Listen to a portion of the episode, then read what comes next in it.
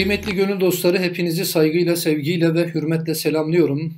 Allah lütfederse bugün Efendimizin hayatına, onun siyerine, Ceziretül Araba, Asr-ı Saadet'e yolculuğumuzun 12. bölümüyle beraberiz. Allah lütfederse inşallah bugün Efendimizin tebliğine başladığı, nübüvvet vazifesine başladığı andan itibaren karşılaştıkları zorlukları evreleriyle inşallah Teala anlatmaya başlayacağız. Peygamber yolunun, nebiler yolunun kaderi. Evet bir yönüyle yolun kaderinin ne olduğunu Efendimiz sallallahu aleyhi ve sellemin hayatında aramaya çalışacağız. Evet Efendimiz tabiri caizse elindeki nurla zulmetin en koyusunun, en karanlığının yaşandığı Mekke'ye döndüğü zaman çok sert bir muhalefetle tabiri caizse karşılaştı.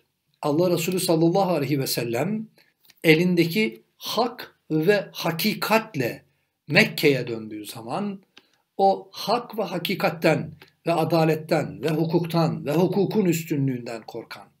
Eğer hukuk gelirse, hak gelirse, adalet gelirse, tabiri caizse sosyal eşitlik gelirse, ellerindeki imkanları kaybedeceğini düşünen ve dünyalık yaşayan o insanlar Efendimiz sallallahu aleyhi ve sellemle bir mücadeleye giriştiler. Efendimiz sallallahu aleyhi ve sellem işte o dinini, davasını, Rabbini anlatmaya başladığı zaman bir yönüyle insanları Rabbine taşımaya başladığı zaman Rabbinden aldığı mesajlarla Allah Resulü ümmetini, insanlığı Allah'la buluşturmaya başladığı zaman bundan yarasa gözler, bundan o menfaat şebekesi, bundan o şer şebekesi, o kötülük komitesi rahatsız olmuştu. Nasıl rahatsız olmazlar ki Efendimizin getirdiği hak ve hakikat o küfrün çürük temellerini zaten çoktan sarsmaya başlamışlardı. Fakat bütün güç onların elindeydi. 10 bin nüfuslu Mekke'de neredeyse halkının tamamı paganist olan, neredeyse halkının tamamı putperest olan Mekke'de 360'a yakın put vardı ve bu putlardan çok ciddi gelir elde edenler. Yani o tahta ve taş parçalarının ilah olduğunu halka inandırmış olan Mekke tiranları, gücü elinde bulunduran Mekke tiranları, gücü elinde bulunan, bulunduran diktatörler ve meleleri, Kur'an'ın tabiriyle avaneleri ve şürekası. Dolayısıyla o toplumda zulümle ihraz etmiş oldukları, haksız, hukuksuz şekilde bir yönüyle ihraz etmiş oldukları ve asabiyeti de adeta dem ve damarlarına işlemiş şekilde yaşayan o insanlar Allah Resulü sallallahu aleyhi ve sellemin peygamberliğini kabul etmediler. Neden? Eğer onun nübüvvetini kabul etmiş olsalar onu göndereni kabul etmiş olacaklar. Onu göndereni kabul ettikleri zaman onun gönderdiği tabiri caizse vaaz ettiği kurallara yani dine uymak zorunda kalacaklar. İşte bu işlerine gelmedi. Velev işte işlerine gelmedi ama güç, fiziki güç de onların elindeydi. Dolayısıyla bir bir o günün Mekke'sinin gençleri bir bir adeta ışığa koşan kelebekler gibi Allah Resulüne sallallahu aleyhi ve sellem doğru koşmaya başlayınca bir plan, bir program, Darun Nedve'de neredeyse belki her gün toplanarak ne yapacağız? Bunlar birer ikişer de olsa artmaya devam ediyorlar deyip kendilerine adeta şeytani bir yol e, çizdiler. Şeytani bir rota çizdiler adeta. Efendimiz sallallahu aleyhi ve sellem dinini, davasını, hak ve hakikati durduğu yerin meşruluğuna inanarak Allah'tan aldığı güçle ve emniyetle yoluna devam ederken evet bir bir önce Hazreti Hatice, Hazreti Ali, Hazreti Ebu Bekir, Zeyd ibn Halise, Abdullah ibn Mesud, Ebu Zeril Gıfari, Hazreti Cafer, Abdullah ibn Mesud bir bir Hazreti Osman Talha İbni Ubeydullah, Zübeyir İbni Avvam yani bunlar bir bir Mekke'nin gençleriydi. İşte Allah Resulüne doğru koşmaya başlayınca ilk tedbir olarak düşündükleri alay dediler. Biz o döneme Efendimizin alaya alınarak ona bir takım tabiri caizse tuzaklar kurularak onun hal, hareket, tutum ve davranışlarıyla eğlenerek ve gülerek yaptıkları zulmü adeta böyle yani bir tiyatro sahnesinde seyredip böyle seyircilere arz ediyor gibi adeta gülerek, eğlenerek, tahfif ederek, hafife alarak en önemlisi ona lakaplar takarak onu itibarını toplumda sarsmaya çalıştılar. Mesela bunlardan bir tanesi lakap takmaydı. Efendimiz sallallahu aleyhi ve selleme lakap taktılar. Lakaplar taktılar. Mesela ilerleyen tarihlerde ona epter dediler. Yani senin erkek çocukların yaşamıyor. Sen yani neslin devam etmeyecek. Nesli kesik manasına ona epter dediler. Yani bu epter mi Müslüman olacak, şey olacak, peygamber olacak?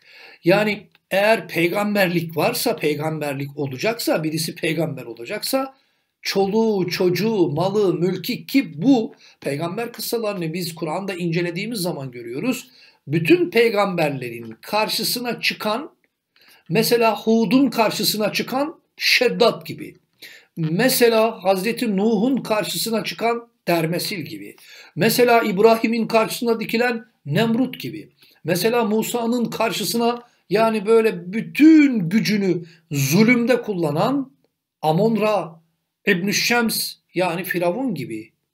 İşte bütün bunlar mallarının çokluğuyla, zenginlikleriyle, iktidarlarıyla, güçlü olmalarıyla, paralarıyla, pullarıyla övünüyorlar. O günün Mekke'sinde de öyle dedi Mekke müşrikleri. O müşrikleri yönetenler dediler ki peygamber gelecekse bu topraklara o olsa olsa ya Yusuf es-Sakafi olur ki Haccacı Zalim'in de dedesidir bu. Beni Sakif'ten yani Taifli ya da Velid İbn Mughire olur. Çünkü bunların çoluğu çocuğu da çok. Toplum içerisinde böyle lafı sözü dinlenen ihtiyarlardır bunlar. Yani bunlar tura keserler. Bunlar e, zenginler. Yani peygamberlik haşa senin neyine dediler adeta. Ve e, epterden başka şeyler de taktılar. Mesela müzemmem dediler. Kendi aralarındaki yaptıkları toplantıda toplantılarda hep Allah Resulüne yani Allah Resulü'nün geçtiği şeyde Muhammed demezlerdi. Muhammed övgüye mazhar, övülmüş. Yani öyle bir övgüye mazhar ki göklerin yerlerin övdüğü insan, övündüğü insan Muhammed. Bu mananın tam tersi.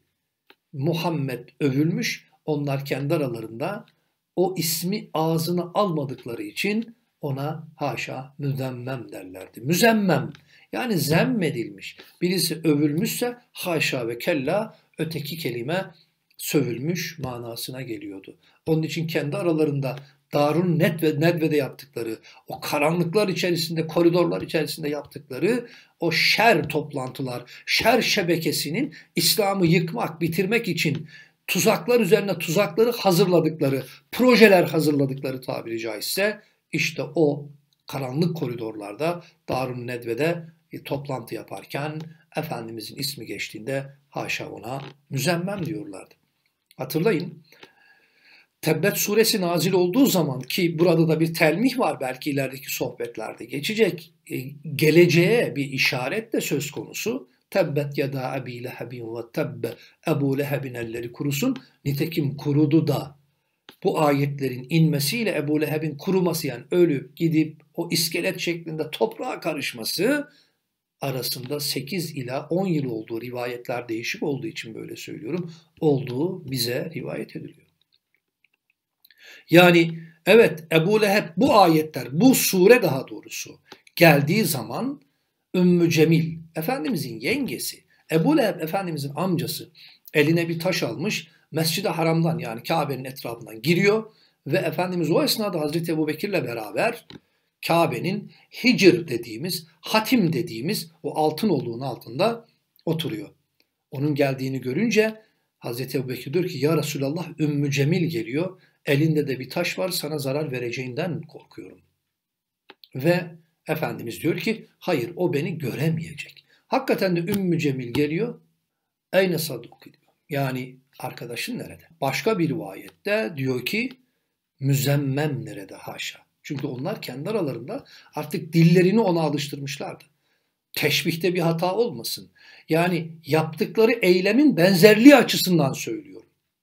Yoksa kimin kalbinde iman var yok bilemem. Bugün yani yeryüzünde yani sevgiden, muhabbetten, hakikaten hoşgörüden, müsamahadan, toleranstan, insanlığa hizmetten başka derdi olmayan bir cemaate terör örgütü dedikleri gibi o meş'um ifadeyi kullandıkları gibi hadi söyleyelim FETÖ dedikleri gibi o gün de Allah Resulüne ve arkadaşlarına benzer şeyleri söylüyorlardı. Hazreti Ebu Bekir'e de başka bir lakap takıyorlardı. Ona da abalı diyorlardı. Giyiminden kuşamından dolayı. Örnekleri çoğaltabilirsiniz. Ve öyle diyordu müzemmemlere de. Görmüyor musun sen onu? Görmüyorum deyince ne yapacaktın o taşla diyor Hazreti Bekir. Bunu başını bunun da başına vurup ezecektim onun başını. Uydurduğu şeylerle beni ve kocamı zemmetmiş. Ve mraatuhu diyor ya yani Ebu Leheb ve karısı da diyor yani ateşe tabiri caizse işte hatap olacaklar, odun olacaklar. Evet lakaplar taktılar, alay ettiler. Bir keresinde Ukbe İbni Ebu Muayt oturuyorlar Kabe'nin gölgesinde. Efendimiz de arada o Kabe'ye gidiyor, tavafını yapıyor. Namazlarını kılıyor. Tam Efendimiz sallallahu aleyhi ve sellem namazını kılarken Ukbe İbni Ebu Muayt'ın da içinde olduğu Ebu Süfyanların, Ebu Leheblerin, Ebu Cehillerin, Ahnes İbni Şeriklerin, belki Ebu Bahterilerin işte oturduğu o mecliste Ebu Cehil diyor ki şu işkembe yani deve işkembesini atılmış, derisi şeyi alınmış işte derisi ve eti o yani e, sakatat dediğimiz bizim o kısımlarda bir kenara atılmış. Kim getirip bunu Muhammed'in veya Müdemmemin haşa başına koyabilir. Ukbe İbni Ebu Muayt eşkal kavm bir adamdı. Allah Resulü'nden herhalde yani e, onun kadar nefret eden belki yani Ebu Cehil'le yarışan bir adam da adeta. Onu ben yaparım dedi. Ve gitti getirdi Allah Resulü secdedeyken onun başına koydu. Ben bir gittiğimde Mekke'ye sormuştum. Demiştim ki ya hep böyle anlatıyoruz yani deve işkembesiyle alakalı Allah Resulü'nün başına getirmiş. Ne kadardır? Oradaki arkadaşlar dediler ki en ufağın ağırlığı 50 kilo gelir dediler. Ve Allah Resulü hakikaten çırpındı. Belki nefesi kesildi ama tıpkı böyle yani hani e, şeyde Yasin suresinde şehrin öteki yakasından koşup gelen diyor ya işte rivayetlerde biz onun Hazreti Fatıma olduğunu veya ablası olduğunu okuyoruz. Ama rivayetlerin birini esas alarak devam edelim. İşte gelecek ve babasının üzerinden onu itecek ve eliyle veya bir bez parçasıyla böyle e, babasının o yüzünü silecek, temizleyecek ve bir taraftan da ağlayacak. Ama Efendimiz ne diyecek biliyor musunuz? O bugünlere de müjdedir esasen. Evet çok sıkıntılı günler. Belki bir avuç Müslüman var yok. Her şey aleyhte. Üstad Hazretlerinin birinci lemada dediği gibi adeta esbab bir külliye sukut etmiş. Her şey Efendimizin ve Müslümanların aleyhinde. Herkes ve her şey Müslümanların ve Efendimizin aleyhinde ittifak etmişler. İşte Efendimiz yani bir işte o karın, o devenin işkembesinin ni, o izlerini, o pisliklerini Allah Resulü'nün yüzünden kızı temizlerken Hazreti Fatıma annemiz ağlayınca Efendimiz la tabki ya dedi. Ağlama kızcağızım dedi. Ağlama babanın temsil ettiği bu din. Daha doğrusu dedi ki Allah babanı da dinini de arkadaşlarını da zayi etmeyecek dedi. Bu bir sadakatti. Hangi peygamberin hayatını okursanız okuyun. Mürselin, Allah'ın gönderdiği, toplum azdığı zaman, sosyal adalet ortadan kalktığı zaman, iman gidip, iman gidince ahlakın, ahlak gittikten sonra da işte o sosyal dengenin, adaletin gittiği ve zulmün hakim olduğu topluluklara, Allah'ın gönderdiği peygamberlerin hayatlarına bakın Kur'an-ı Kerim'de, bakalım. Ve o bütün peygamberlerin hayatında hep bu mücadeleyi görürsünüz. Bu mücadeleyi yaparken de Allah onların iki vasfını hep ön plana çıkarır. Sabır ve sadakat. Sabır ve sadakat. Dolayısıyla Allah da innallaha ma'as sabirin Allah da sabredenlerden olunca Allah Resulü bunu bildiği için kızına diyor ki ağlama kızcağızım Allah babanı zayi etmeyecektir diyor. Etmedi de.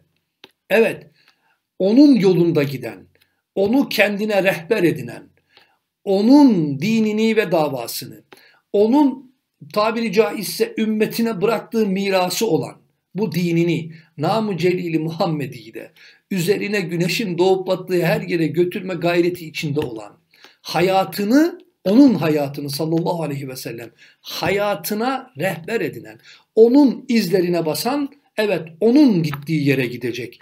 O nereye gittiyse o izleri bırakırken en son inşallah o izlerden ayrılmazsak biz de onun gittiği yere gideceğiz. İşte onun izlerine basarak ilerleyenleri de Allah onun yolundan gidenleri de zayi etmeyecektir. Bu Allah Resulü'nün esasen bir yönüyle müjdesidir. Evet, baktılar ki böyle alay etmekle bu iş olmuyor. Bir bir çoğalıyor Müslümanlar. Bu sefer zayıflardan başlayarak adeta zulmün ikinci evresine geçtiler. Adeta vites yükselttiler, adeta faz artırdılar, işkence dönemini başlattılar. Yaklaşık olarak bu İslam'ın üçüncü, dördüncü yıllarıydı. Evet o işkence döneminde Müslümanlara mesela Habbab bin Eret'e demirden bir yelek giydiriyorlardı ve götürüp onu sahibi bir köle olduğu için çöle bırakıyordu. O akşam tekrar alıp getirdiği zaman bağlıyorlardı onu. Getirdikleri zaman diyor ki kendisi demiri diyor kaldırırken o demir yeleği etlerime yapışarak çıkıyordu ama dinlerinden ve davalarından dönmüyorlardı. Hatırlayın Hazreti Huzeyfe'yi hasırlara sarıp yakıyorlardı. Hatırlayın Bilal-i Habeşi'yi. O koca koca kayaları o çölde onun göğsüne koyuyorlar. Hübel dersen bırakırım diyor başındaki sahibi. Kim o? Evet Safvan bin Ümeyye'nin babası Ümeyye bin Halef. Kendisi Müslüman olmayacak ama oğlu Müslüman olacak. Allah Resulü'nün onlarla alakalı ilgisi, alakası, ilgilenmesi tabiri caizse, gitmesi, gelmesi, sadece Ebu Cehil'in kapısına bile 70 kere gidip gelmesini Allah zayi etmeyecek. Evet, Safvan İbni Ümeyye'nin Ümeyye bin Halef Müslüman olmayacak ama oğlu Müslüman olacak. Gelini Müslüman olacak. Evet, Ebu Cehil Müslüman olmayacak ama anası Müslüman olacak, oğlu Müslüman olacak. Oğlunun eşi Ümmü Hakem Müslüman olacak. Evet, hiçbir gayret boşa gitmez kıymetli dinleyiciler. Belki bir sürecin içerisinden geçiyor şu hizmet-i imaniye ve Kur'aniye. Evet bu sürecin içerisinden geçerken tıpkı Allah Resulü'nün yaşadıklarının neredeyse zırlini ve gölgesini birebir yaşıyorlar. Eğer Kur'an'dan, Kur'an'ın çizdiği yoldan, sünnetin çizdiği yoldan, Efendimizin çizdiği yoldan ve bugün anladığımız manada pozitif hukuktan ayrılmazlarsa inşallah Allah bu hizmeti de zayi etmeyecektir. Ve işte o çile dönemlerinde, o işkence döneminde vefat edenler oluyor. İslam'ın ilk ailece şehidi. Kim onlar? Ammar bin Yasir'in anası Hazreti Sümeyye ve babası Mevali'den de biliyorsunuz Yasir. Bunlar köleyken sonradan hürriyetlerine kavuşmuşlardı. Evet bunlar da Hübel deseler, Lat, Uzza, Menat deseler kurtulacaklar ama ne yapıyorlar? Demiyorlar dedirtmiyor Allah onlara. Ve işte onları da şehit edecekler. Ve yani zayıflar üzerinde adeta bakın dönmezseniz dininizden size bunu yaparız diyerek zayıflar üzerinden mesajlar vereceklerdi. Hatırlayın Habbab bin Eret hadisi meşhurdur. Bu haftalık sohbetimizi bununla bitirelim. Habbab bin Eret işte o sıkıntılı günlerde kitaplarda ciltlerce yazılmış bunlar zayıflar üzerine kurdukları tasallut, boykota ileride geleceğiz, yaptıkları işkenceler, yani develere sarıp e, yani hani bağlayıp sürüklemeler, dinlerinden dörsünler diye yapılan işkenceler, sıkıntılar, hor görmeler, takılan lakaplar. Ve onlar dininden dönmeyecekler. Allah Resulüne Habbab bin Eret bir gün gelecek. Demek ki kendi aralarında bir yönüyle dertleşmişler, konuşmuşlar. Çok sıkıntılı, bir avuç insan daha Hazreti Ömer limitine ulaşılamamış yani öyle düşünün. Hazreti Hamza Müslüman değil, Hazreti Ömer Müslüman değil henüz. Onlar 6. senede Müslüman olacaklar.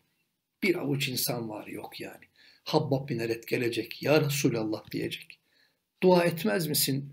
Yani Allah şu zalimin hakkından gelsin. Hadisi bir mana caiz olduğu için genişleterek söylüyorum. Allah şu mazlumların mazlumiyetini bitirsin, sıkıntılarına yani dert derman olsun. Dua etmez misin bunun için deyince Allah Resulü'nde belki de nebevi bir endişe oluşacak kıymetli dinleyiciler.